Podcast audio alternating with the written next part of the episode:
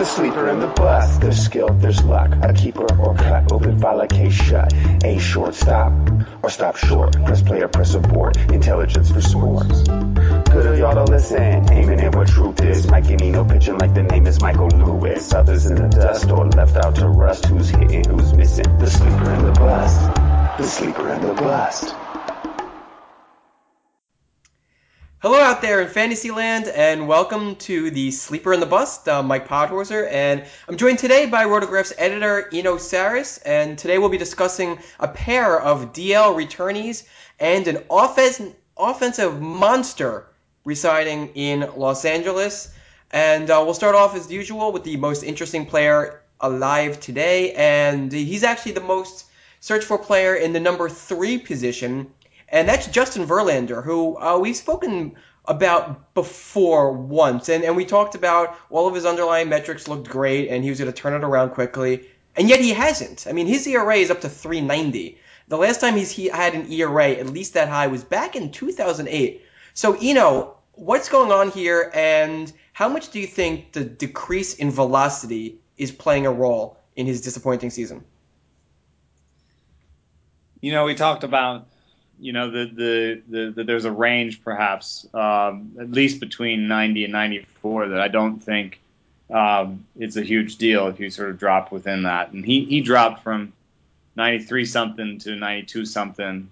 It's about a mile per hour. You know, with his swinging strike rates the way they are, I just want to blame bat, his batting average on balls in play. I, I just, I don't, I don't see like a breakdown in skills. His strikeout rate's the best of his career.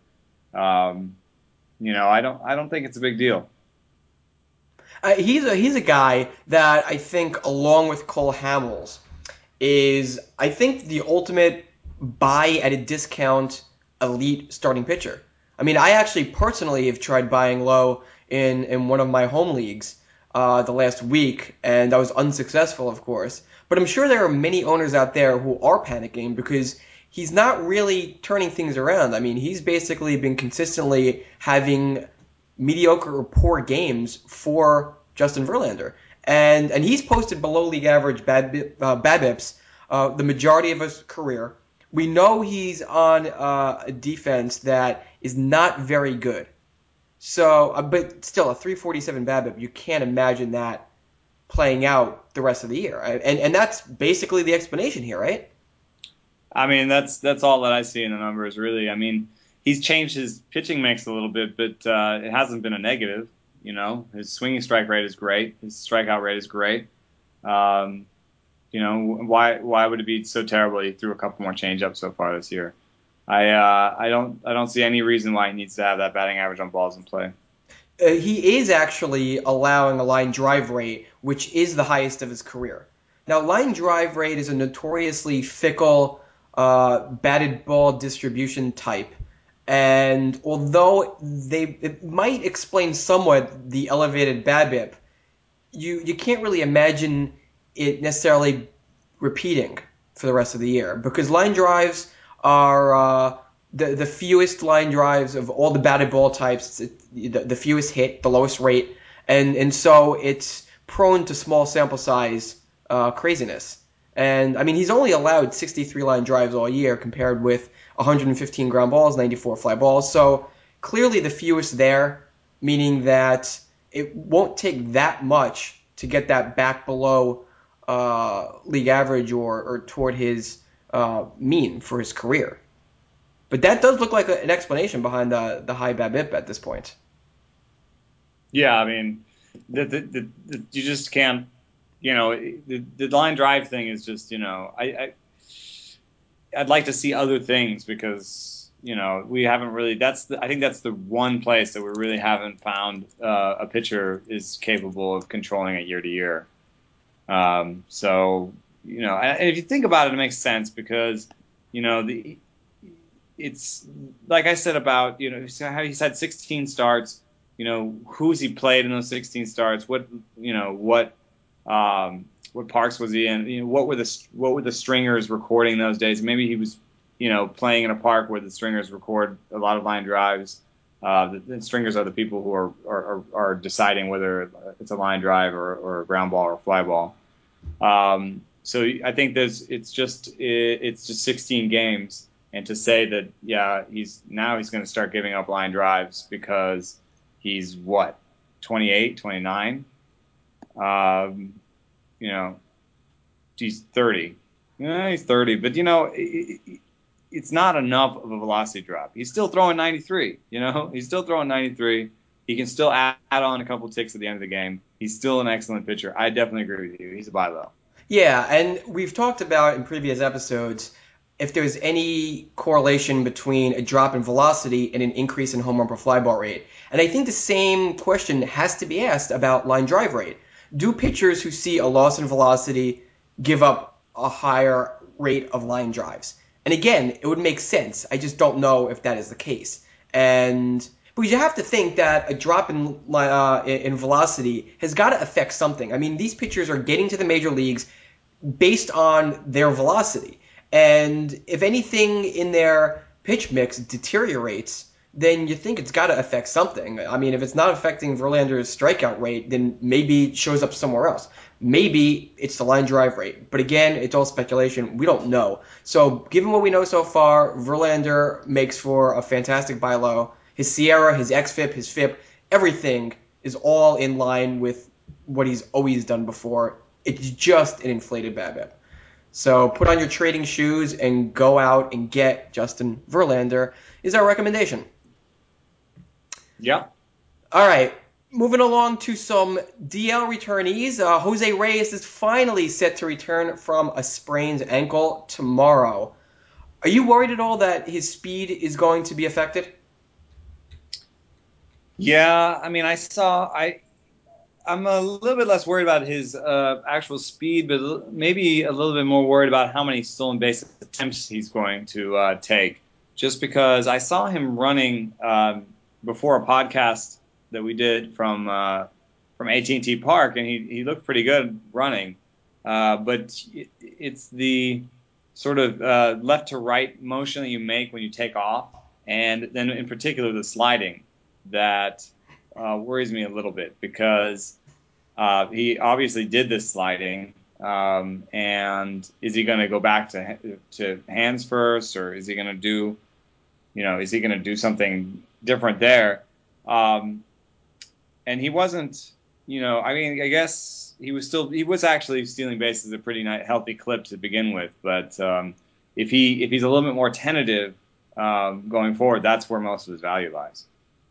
Yeah, and considering the guys batting behind him, you got Jose Bautista, Edwin Encarnacion, a rejuvenated Adam Lind, Colby Rasmus, who's become an all or nothing guy. I mean, they have a lot of power behind him. So are they going to really want to risk him re-injuring that ankle by giving him the green light, hitting right before all those power sources, who could hit the ball out of the park where that stolen base is meaningless? I mean, I, I think the answer might be no. And so personally, I'm desperate for stolen bases in my home league. I didn't even throw out an offer for Jose Reyes because I'd be nervous that he's just not going to run as often, and and that's the majority of his value.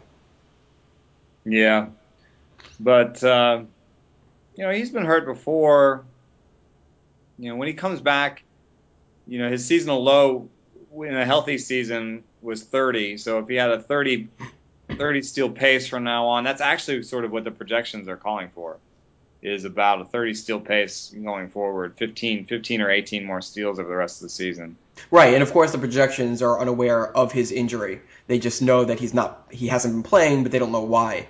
Uh, right, but you know the the the the flip side, the you know just to play devil's advocate for a second, is that steals are down in baseball, um, and I found that there basically will be as many 25 steal guys this year as there were 30 steal guys last year.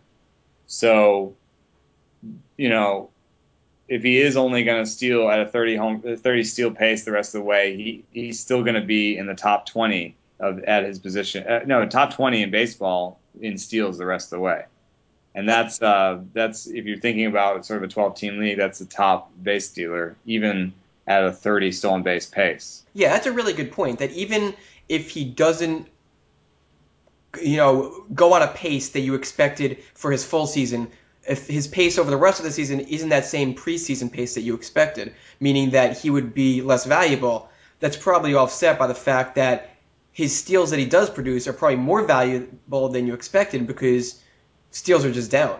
And and so maybe his value actually is unchanged going forward, depending on how much his steals are reduced, given uh, all of the uh, concerns that we do have, and we obviously don't know. I mean, he could be fully healthy and, and running like the wind. We don't know. Yeah, and for every Segura that came step forward, um, Brett Gardner, Michael Bourn. I mean, those are two off the top of my head whose steals are way down. right? But you know, uh, uh, for every for every Segura that stepped forward in the shortstop position, I would say that there were you know Andrelton Simmons and other other types that um, regressed. And I would say that shortstop, even though the you know sort of 11th and 12th rated shortstop is still playable in a mixed league, I still think it's the worst position. And you know he's a top half guy, so you know it's a little risky, but there are certain teams that really need to take that sort of risk. I think. All right, let's move along to our second DL returnee. Uh, Aaron Hill is returning today from a fractured hand. Now, Jeff Zimmerman has done a lot of research on injuries and, and players coming back from injuries. Has he ever looked at hand injuries? Uh, I know he's looked at wrists before, I believe concussions as well. I don't remember if he's looked at fractured hands, though. Off the top of your head, do you recall? Um, he's done some work with uh, yeah wrists for power, and uh, I think he did something about that, um, just hand injuries in general for power. But uh, I mean, the, the traditional thinking is that it takes a little while to come back. Yeah, I mean, I'm an Aaron Hill owner myself, and I am not expecting his power to fully rebound. But I mean, he was hitting third before he went down, and it's a decent lineup, and so he does have the potential still to be one of the top second basemen. So it's not like you can really sell low. Uh, so it's to me, it's just a cross your fingers and hope for the best. But you have to assume that his power is going to be down, right? Yeah, and, and if he if it is, you know, for me, Aaron Hill is just one of those guys that's on the precipice of not working out, like like spectacularly terrible seasons. I mean, I think there have been some seasons in there that have made me be like, I never want to own that guy again. And I know that's not the right way to do it because he's he's been decent since, and you know he, he's he's a good player. But um, anything like this, I'm I've just you know there's enough nervousness in my in my interactions with Aaron Hill in the past that I am not really going out there and pursuing him right now. Yeah, I mean, the real issues with Hill in the past that has gotten many owners like you feeling that way is that one year in 2011, his power disappeared, and then in 2010, it was a, a 196 BABIP. And that's it. I mean, other than that, he's shown 20 plus home run power, and he makes really good contact that, you know, just a league average bad BABIP, and he's going to hit you at least 270. And plus, he's he's shown, shown speed his last two seasons, 14 steals and 21 steals before that. So he could be an all category guy, and, and that's rare at the second base position. Well, I mean, then you really should have gone out and gotten him, you know, before because, you know, his uh, his owner has been sitting on him for so long yeah. that you know for you to come with a with an offer now uh, would probably make them laugh and be like, oh, now you're here. And I'm, in fact, what I would probably do is look to see if Aaron Hill, uh, the Aaron Hill owner, found a decent second baseman in the meantime. That's what I do a lot. Is when a returner comes, I go and look for their their their the, the guy they had in the in the meantime and see if that guy is somebody I want to I want to get. Because you know if they found a good second baseman in the meantime that, that you want, then it's a lot easier to get them now because they'll be like, oh, I finally got Aaron Hill back, you know, and what I don't need this other guy anymore. Yeah, or they could be so happy with the replacement that they think that, oh, Aaron Hill's finally back, now I can trade him. So you never know. So Well, it's definitely worth talking So- to Aaron Hill owners right now, for sure, for sure. Yeah, but the risk is there that his power is down. So maybe the best course of action is to wait two weeks, see if Aaron Hill gets off to a slow start, especially with the power, and then go knocking on his owner's door and, and see. Because again, many owners are are nervous because he's been up and down his entire career, and so nobody's really too confident in what Aaron Hill is going to give to you. So uh, a couple of weeks of some underperformance coming off of the injury might have his owners panicking. Yeah, that's true. All right, let us move along to the monster residing in Los Angeles. There is a man bear Puig sighting. And I really want to know do you have any clue who actually invented that nickname, Man Bear Puig? I love it because I love South Park, and any South Park reference is good in my book. No, I, I, just remember seeing it on Twitter a lot when he when he started hitting homers. Now there's actually a Man Bear Puig uh, Twitter account, so uh, someone someone capitalized on that pretty quickly. All right, so you published an article this morning uh, talking about selling high on Man Bear Puig, and you are quite optimistic comparing him to uh, a whole bunch of players historically. So, would you rather, in a redraft for the rest of the season, Man Bear Puig or Jason Heyward?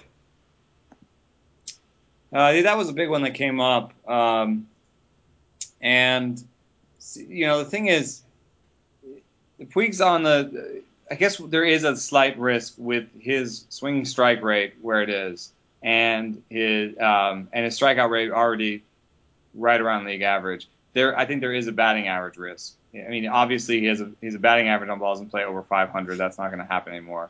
So we don't really know his true talent batting average, and his rest of season projections are around 260 or 270. The problem is those are the same for Jason Heyward. So um, you know, you're now you're talking about they're not necessarily there's not necessarily a winner in batting average. Okay, uh, so now you talk about runs and RBI. Uh, it's not really easy to, to declare one or the other a winner on that one. Puig hits at the high in the order. Uh, his batting lineup is bad, but uh, you know Heyward has like 13 RBI in the season. So you know Puig already has more RBI than Heyward, which is just weird. Um, so I don't think there's a clear winner there. So now you're talking about home runs and stolen bases for the two of them. Uh, Puig has just like shown monster power pretty much from day one. Um, and we really don't know what his true talent power is, but he's really showing a lot of power. Well, I could tell you for one thing that his true talent home run per fly ball rate is probably not 46.7%. no, it's definitely not 46%. Um, but you know, I definitely have him down for you know. Basically, the result of this for me was that uh, I, I'm taking the over on his rest of season projections, Puig's, because they have him down for a 180 ISO, and I just don't see there's any way that he's going to do that. Uh, he had a 280 ISO in Double A. Uh, he's been billed for power. He was he was he was signed for power. He looks powerful. You know, I, I don't see a 180 ISO coming. So if he's got a 200 plus ISO, then he's on equal footing actually with Heyward in terms of power. And Heyward's stealing bases less. So, and then Heyward's got this injury uh, question. So, uh, I think it's really close, and I think that's a really good one. But I'm going to take uh, Puig here actually.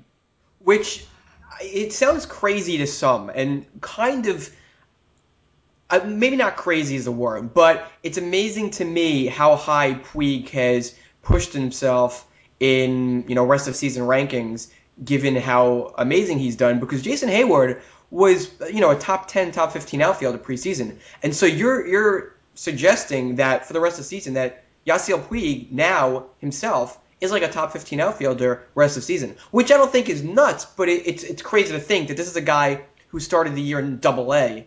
He's a rookie for all intents and purposes and you think he's going to be a top 15 outfielder the rest of the way you know there are there there are issues in his in his peripherals. You know, he he he reaches too much. Uh, he swings a lot, and but the problem is that none of these have really stabilized yet. So, and and he's he's so hot that what he's doing right now is just swinging at everything and hitting hitting the crap out of it. There's going to be an adjustment process where pitchers don't give him stuff to hit um, and they find something that they perceive as a hole. Then I look back at his minor league numbers, which actually have fine walk rates. And yes, those aren't in a big sample either, but that's 200 plate appearances with a, with a double digit walk rate in the minor leagues. So I don't think that he's necessarily the hacker that he's showing himself to be right now. I think that he's, you know, swinging at things that he can hit, and he's showing that he can hit them. So, you know, once they find the things that he can't hit, they're going to throw those, and he's going to, I think, given his track record, you know, um, not swing at those as much, and his walk rate will go up, his batting average will go down, his power will go down. Um, but you know, it'll stabilize in a place that I think makes a lot of sense. His swing percentage is nearly 58% versus a 46% league average, and his outside swing percentage is 41% versus a 30% league average. So yeah, when when we say that Puig is swinging at everything, yeah, he's swinging at literally everything that the pitcher throws up there, and I think he's the classic case of uh, a rookie who starts off hot, and then pitchers make the adjustment, and he's gonna slump, and it could be a, a major slump, and then it's gonna be up to Puig again to adjust and, and start becoming more patient. And then when pitchers start realizing that, oh, Puig is finally laying off all our pitches in the dirt and way outside the strike zone, now they got to come back in. Right, and then we'll finally know who the true man bear is. And that's why, and that's why even swing percentage uh, takes almost 200 plate appearances to stabilize, is because there are these things that happen in little streaks and and and adjustments that happen back and forth um, that you can't, you know, I don't think we can say, yes, people are worried about his low walk rate. He only has three walk rates and 82 plate appearances. That is worrisome, but it's not, it's not a death knell yet. You know, he's not, you know, the worst name that I came up with in when I took Puig's age, his prospect pedigree, and his start into account. The worst name I came up with was Juan Encarnacion. And so basically, Juan Encarnacion represents the worst case scenario for Puig in terms of he doesn't adjust in with his walk rate, his strikeout rate goes up a little bit, and he, he's one of those guys that kind of relies on a natural ability. He has a short peak. He's like a five-year guy, and uh, in that, but even then, I think people don't remember that Juan Encarnacion was useful. And he was a pretty good player. Hit about 270, had 20, 20, 20 seasons, um, a bunch of those in there had a couple seasons where he hit more home runs. I think Puig has shown that he has more power than Juan Encarnacion. So you're talking about a guy that could go 270, 25, 20. And that's basically what people wanted from Heyward at the beginning of the season before we realized that he's not going to steal as many bases this year. So that's that's another way to come back to the Heyward discussion, but it's another thing to say, even if we are start talking about worst case scenarios, you know, he has nothing in common with Daric Barton, so he's not going to be Daric Barton. And the other boogeyman that I came up with was Juan Encarnacion, and Juan Encarnacion was was useful. So I think he's shown enough that he's going to be useful. He's going to have power. He's going to have speed, and we're all sort of wondering, basically, the plate discipline stuff is going to be relevant to his batting average. All right. I mean, for me, between Heyward and Puig, I'm stubborn. I still want to believe in Heyward, and especially in a redraft, I I, I think Heyward is obviously much safer, and so I would definitely take Heyward over the rest of the year instead of uh, Puig. Uh, well, you know, here's here's uh, let's ask uh, Steamer real quick. Um, Steamer has for Puig is a 267 uh, with 12 homers and 11 stolen bases, and uh, for Heyward is 254 or 262 with 13 homers and eight stolen bases. So I think uh, it's close. Steamer says uh, uh, Puig. Yeah, and then the runs and RBIs, uh, the Braves are obviously a better team, but they can't really find a leadoff hitter because Andrelton Simmons refuses to walk or stop hitting pop-ups. so that that's killed. Man, I really got burned by pop-ups this year, dude. My two sleepers were Mike Moustakas and Andrelton Simmons, and I mean, I, I'm glad that I got Domonic Brown right, or else I'd really look bad. And then last year was Lucas Duda, so you're on a roll. yeah, but Duda didn't have the pop-up problem at least. He just stunk overall. Yeah, right. So you're good at picking bad players. Good job. hey, Dom Brown, and I think Anthony Rizzo is going to work out. I I agree. Uh, all right, how about the uh, next Would You Rather? Uh, fellow Cuban import Yoenis Cespedes, who also is mentioned in the comments of your article. Yeah, I mean, I hate the fact that they're both Cuban because there are so many sort of statistical similarities. Um, and, you know, what's really interesting is that Cespedes had a, a, kind of bad swinging strike rate, but a good strikeout rate last year. And now we're seeing the same swinging strike rate and a bad strikeout rate this year. So I wonder if that's going to happen with Puig a little bit. Um, you know, Puig's swinging strike rate is definitely worse than Cespedes. Um, so I, I don't know about that, but they, they otherwise show similar um, features. It's just that Cespedes is getting caught on the base pass all the time, and uh, and is stealing is is attempting fewer steals this year. Um, so you know, I wish that I wish that Puig had stolen more than two bases right now so that we could say something more definitive about his uh, stolen base. Well, if you want that to happen, he's got to stop hitting home runs. I mean, it's right. tough to steal a base when all of his hits go over the fence. yeah. So uh, that's another hard one. Um, I'm gonna take uh, I'm gonna take Puig because he's showing the better strikeout rate now. Um, but I, I think that they have a lot of similarities, and I just Puig's a little bit younger than Cespedes, and uh, now that he's not the big behemoth that he was, I think that he looks a little more athletic and will steal more bases in the future in terms of a keeper league. Well, no surprise. I'm going to go with Cespedes. Uh, better lineup, better lineup spot.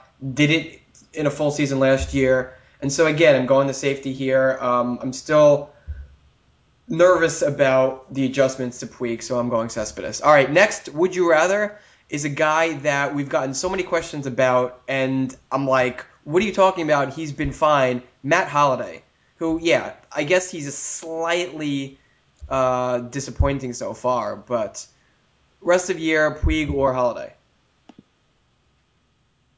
Um, yeah, you know, I have a lot more confidence in Matt Holliday's batting average going forward. And there's really no issues there. And he's in a killer lineup doing killer things and runs an RBI. You know, Puig might match him. No, I mean, if Puig's lucky, he'll match him with homers the rest of the way. Uh, he won't match him and runs an RBI. And, um, you know, he might outsteal him, but we're, we're still sort of waiting to know more about the steals. So uh, this might surprise people because it probably puts Holliday above some guys that they like better. But Holliday's just, uh, and I and I don't love Holliday, but um, he's just solid. He's solid, and I and I'll take the over on the ZiPS rest of season projection for Holliday, which is 278. I like the Steamer rest of season 291, 12 homers, two stolen bases that 30 points of batting average is going to make up for the difference in steals, and I take Holliday. Yeah, no surprise. I will too. But my last would you rather, I think, is the most interesting, and that's Alex Rios. Mm. Exactly. Exactly how I felt when I typed up his name. Mm. well, you you to your credit, you've uh, you've liked him, um, even though he's sort of had the up and down um, the up and down history. Um, you know, the the weird thing about him is that even though he never struck out at the league average rate, he's also had bad batting averages in his past. Um, so there's definitely, even though it doesn't look like there should be some batting average risk, uh, based on his strikeout rate and the fact that he has some power and speed, for some reason he ha- he is a batting average risk, just from looking at his past. I mean, his career batting average is two, 279, and most of the rest of season projections uh, uh, hold him to that, basically, or worse. Uh, that's that's interesting. So if you give him a 270 average and uh, and double digit homers and double digit steals, I mean, that's better than what you expect out of Puig. So, I, you know, Puig Puig would have to be better than we would have to be better than we expect once regression hits in to be better than Rios.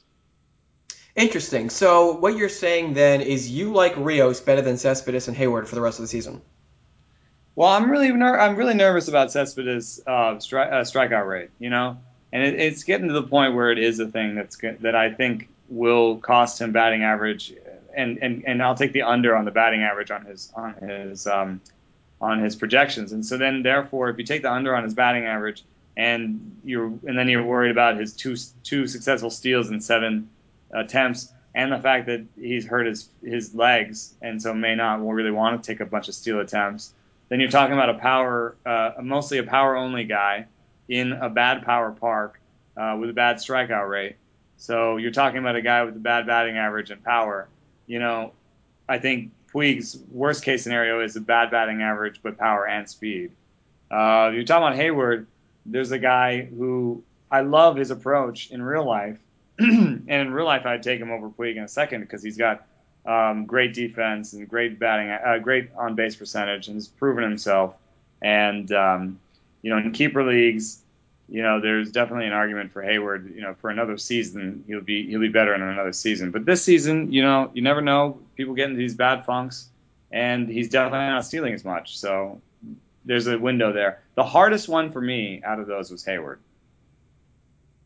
Yeah, well, I mean, his peripherals look great. It's just he's just not doing it. So you wonder if returning from that appendectomy is actually affecting him, or if it's just. Uh, and people still... have people have bad seasons that they never regress like we think they're going to. You know. Yeah. And you, and you, and when you're in those, I mean, it it is funny because Adam Dunn had one of those seasons, and it was the an appendectomy was involved. So there's a you know I don't want to I don't want to just say because appendectomy Adam Dunn, therefore Jason Heyward sucks. But what I'm saying is sometimes people get the wheels sort of come off, you know. Yeah, and, and we always search for explanations uh, for disappointing seasons, and sometimes it's not. I mean, we're all human, and even though these players are, even though they're major leaguers, for whatever reason, sometimes they just have down years. And Alex Rios hit 227 with 13 homers and 11 stolen bases in 2011. Yep. And otherwise has been a very useful player in fantasy. But with that one year factored in, you're just, you know, you're always gonna, it's always gonna affect his projections, and uh, it's always gonna be in the back of your mind. Heyward's Heyward is probably going to be undervalued next year because he's going to have bad overall numbers for this year. Uh, but you know, it doesn't mean that he's always going to be this way. All right, so the Red Sox finally tired of Will Middlebrooks and demoted him. And does this make Jose Iglesias uh, worthwhile for owners in, in shallower 12 team mixed leagues, or is he uh, resigned to just AL only league play? You know, there's a possibility that he uh, puts up a, a nice batting average. Um, I mean, he's obviously doing that right now, and uh, he makes a lot of contact. And the, you know, you don't see a lot of stolen bases in his past, but he's a he's an athletic guy. He's a speedy guy. He's in some ways having the kind of season that I was hoping that Simmons would have when I when I uh, when I touted him some. Um, so I feel like you know, can he hit 280? Uh, going forward? I think he could actually. I mean, I don't think it would take that much. So 280 with uh, five or six stolen bases, yeah, I think he can do that. That's not usually mixed league material, um, but he's obviously probably going to be playing at shortstop for you. So he could be, at least be a two-low fill-in with some speed and, and not necessarily power. Um, but yeah, he's more of a real life asset because it's all about his fielding. And I think it's it's a little weird that they're playing him at third um, considering that you know he was always considered to be like a great defensive first baseman. You know, some people uh, put out there on Twitter that you know Stephen Drew is the veteran and you know he doesn't have to make room for the the young guy, but you know, given their skill sets, I would rather have Iglesias at short and Drew at third. Um, and then the, the, the third thing that's sort of hanging out there is that uh, Xander Bogaerts is uh, having a great year and is, by all respects, looks ready for the major leagues and is a big guy that has more power than Iglesias. And it's not impossible to think that the best alignment for the Red Sox right now would be Jose Iglesias at short, Xander Bogaerts at third, and Stephen Drew as a utility guy. So, um, you know, I think there's a lot of things in play, and I think also the Middlebrooks, you know, some of that was BABIP that did him, and yes, a lot of it was was was striking out too much. But uh, I don't think Will Middlebrooks is as bad as he was at the beginning of the season either. So it's nice. It's an embarrassment of riches, but it's hard for fantasy guys to know exactly what they need to what they need in that in that group. Yeah, it would be quite the shakeup in Boston if that actually happened. And I'm not really convinced that Iglesias is worth anything in any league. I mean, right now he's basically uh, an artifact of BABIP. Uh, he has no power whatsoever. He's only attempted two steals and stolen one base. So as soon as that BABIP declines, the batting average, I mean, maybe he hits 270, but he's not going to contribute anything in any of the other counting stats. So he's a won't kill you in batting average guy, and that's about it. And that's not the type of guy I like having in even AL only leagues. I, I prefer somebody who at least has decent speed or some power, so I could count it on at least something uh, as a contribution. So personally, I have no interest in Iglesias. Uh, Xander Bogaerts, I mean, he's only had 43 at bats at AAA, batting 209, uh, showed some power, so that's a good sign. But I would be surprised if he got anything more than uh, September cup of coffee. And I don't know, I don't have Drew's stats up right now, but I think he's he's doing fine enough, right? Uh, batting 220, just striking out 26% of the time. Um, I don't know. He doesn't. I mean, not not really a fantasy guy, but uh, not you know he's just hurting you as much in batting average as he's helping anywhere else. And his upside is probably double digit homers, and that's about it. So uh, you know, in in real life, he's got he's got the best walk rate of the of uh, the three uh, infielders that were playing on the left side uh, for the for the Red Sox. So he's probably going to stick around. He's a veteran. Uh, I, would say yes, Drew will stick around, but Iglesias at, at third is a, is a little bit of a weird one. They call up Brandon Snyder. He's like a a, a stopgap uh, journeyman type guy that they just signed on like a minor league free agent deal. He's not really a, a, a long term asset. Xander Bogaerts, uh, I think you might be right. He might not be ready, or you know, it's also AAA. So if he has a good couple weeks, then his numbers look better, and then you're like, okay, well now he's you know done well at every at every minor league stop. So it's basically a race, I think, between Xander Bogaerts and um, Xander Bogaerts, who, who not everyone is sure can be a shortstop in the future. So therefore, could go over to third base, and people think have have the bat has the bat for third base. So now it's kind of a race between Will Middlebrooks getting it right again and coming back up, which is the most likely answer, I think, is that Will Middlebrooks rights the ship, has a good couple weeks, and comes back up to reclaim the role. Um, or Xander Bogaerts has those great couple weeks and and leapfrogs him. Yeah, I mean the concern going into the season for Middlebrooks was that wrist injury, which may have sapped his power. And yet he came in, his ISO was 197, 15% homer per fly ball rate, both a bit below last year, but I don't think anybody expected him to sustain last year. And so the power was fine, but yeah, his BABIP was just 221. So I think he should probably be back up uh, sooner rather than later if he gets off to a hot, you know, couple of weeks in the minors. And that would probably keep Bogaerts down. I mean, maybe they think that his longer term is third base, and then they move him to third. Has he had any experience at third base yet? Bogaerts. Um, I'll have to check it out. All right. Well, in the meantime, we actually got a Twitter question from at Yakitus.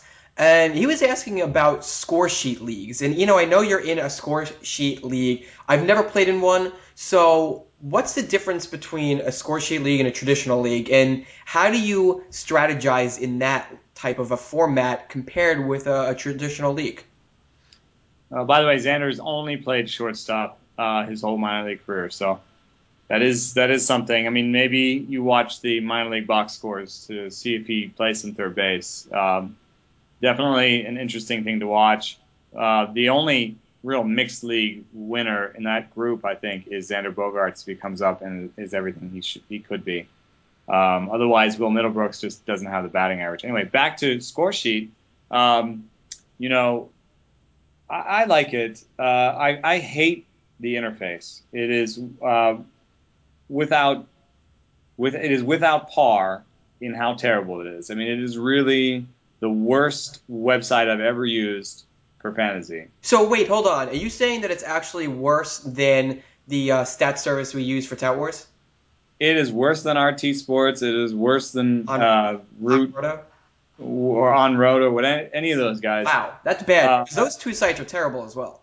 It's all text based. Like when you when you do the draft in Scoresheet, you actually highlight uh, text and put it in a text box, and then click submit. so you actually could just like type it in. I mean, it's it's terrible. You have this one page that's a bunch of links that gives you to other page, pages to do things, and you know, you can't go back and forth between them. You're just you're kind of just leapfrogging, you know, from place. And then uh, it's just the the whole hierarchy. You just like get lost in places. And you're like, wait, where am I supposed to? I have to go back over here to do this, and it's nothing is in one place. And you, it really should be that you click these things and you're and you're what you're looking at changes, but you have the nav bar the whole time. You know what I mean? The nav bar doesn't travel with you. So you, you go to you set your lineup you have no idea what free agents are out there. So you have to go back to the other. You, you basically end up with like eight tabs on one browser just to set score sheet lineup. Do they mail you the standings every week? Email, but uh, it might as well be snail mail. I mean, it, it feels it feels that outdated, and and I I don't want to be. I I I've probably already been too mean, but I do like the game. And Wait, I do, hold on. Another question: If you want to trade with another owner, do they do they beep you? Does it go to your beeper? I mean, I actually don't know. I don't know how to make a trade offer within within uh. You have to, yeah, you have to have uh, some sort of alternate communication. So, um, uh, yes, beepers work, but uh, uh, I end up, you know, just there's an email group. We had to we had to set up our own uh, score sheet Google group in order to discuss things with each other. And there's there's also like a, a Google Doc with with uh, with transactions on it because their transaction uh, meter is, is kind of not good. You, so you you haven't um, created a CompuServe group? I mean that's is what it feels like. But you know the, the, the actual game itself is fun because you're including defense and you're including sort of uh, things that managers do. You can you put a you can put a hook on your pitchers, basically saying if my pitcher uh, gets into a bad situation, he's going to get pulled out. So I don't have to I don't have to take a hit for all of the runs that my pitcher gives up because I can actually go out there and pull him from the game. Um, and you have defensive backup. So uh, Mike Napoli is my catcher and Tyler Flowers and Hank Conger are my backup catchers, and Hank Conger is my defensive uh, replacement. So I can get a couple innings out of him where I have a good good defense behind the plate. All right. Uh, so wait, quick interruption for a question. You talked about getting the hook. I mean, this is still based on real stats that they've actually put up in real baseball, right? This is not a simulation. It is a simulation based on real stats. So basically, what they take is if your guy went three for ten for the uh, for the week, uh, then in real life, then in those games um, this week he will have a thirty percent chance of getting a hit.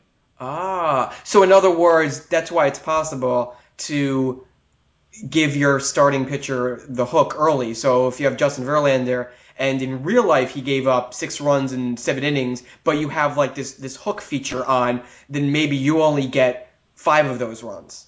Yeah, exactly. And and it, weird things happen where Tommy Milone uh, threw a one hitter uh, this week, uh, last week, even though he didn't come close to doing that in real life. Um, so there's definitely some up and down, uh, you know, sort of uh, ch- chance and luck involved. Um, and uh, I've definitely beaten some aces with my Fausto Carmona, which was a big pickup for me. And in general, the game um, does do some things to undo uh, some of the things that uh, have gone too far, I think, in fantasy. So, for example, in regular fantasy baseball, perhaps closers are a little bit overvalued, at least compared to the, the real game. Um, and in, in, in score sheet, it's more like you have a whole pen. You do have a closer, but right now Tanner Scheppers is my closer, and it's working out fine. Um, so you basically uh, you can build a pen on the cheap, more like it is in real life. Uh, defense is involved. There's no, no defense in fantasy normally. Uh, um, and pitching is more important just because you have to fill out those innings. So, um, you know, even though people get hurt, you just you can't.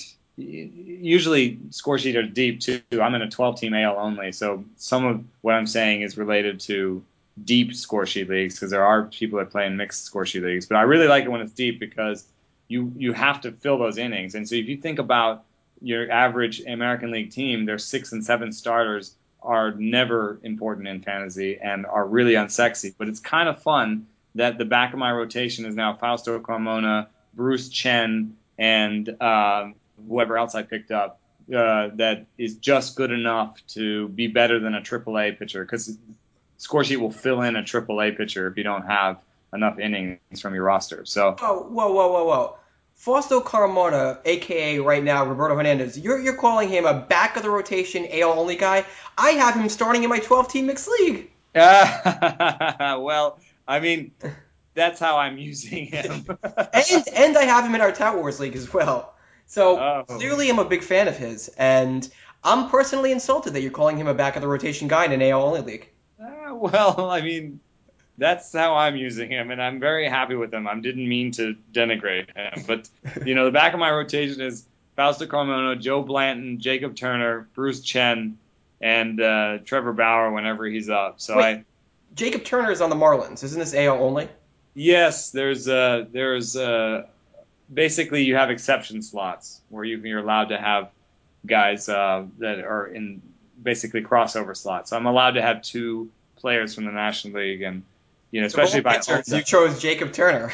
No, no, no, I owned him as a prospect. We're- Oh, when he was a in our league, we are allowed to keep as many prospects as we like. So uh, I owned him as a prospect. He went over to the other league. Like I still own Marisnick, even though he was uh, from Toronto. And I own Turner from when he was with Detroit, And I own Carl Crawford from when he was with Boston. So those are my uh, National League players. But in any case, I, I there are things I like about it. It's very uh, GM and manager esque, so you kind of have the combination of both of those things.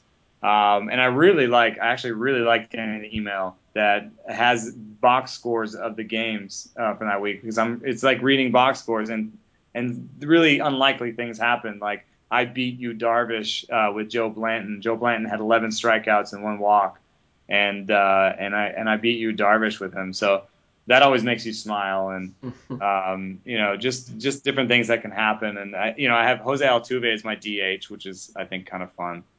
Um, but uh, anyway, I think it's a it's a good game. It's just a terrible interface, and um, if people have questions, uh, specific questions about it, I, would- I'd be willing to answer from what I know. I've only been playing it for a couple years now. All right, well, that's gotten me intrigued, and uh, I love those simulation type leagues where there's some managerial skill involved as well. I know there's desktop games. Uh, there was a computer game I used to play. I don't remember what it's called, but I know there was a game called uh, uh, Out of the Park was a. That's a fun one. Yeah, I like that Yeah, one. That's I've never got played a way better interface. Uh, I, I I know it's a popular game. There was another game, and I cannot remember the game. But then, of course, there there was always Strat-O-Matic. That was uh, a board game that was extremely popular. So Score Sheet is uh, similar to those types of games that I think could be a lot of fun. yep. Anyway, uh, that's a wrap for us today. So join us again on Thursday for more fantasy fun on the Sleeper and the Bust. For Inosaurus, I'm Mike Podhorzer. Thanks for tuning in.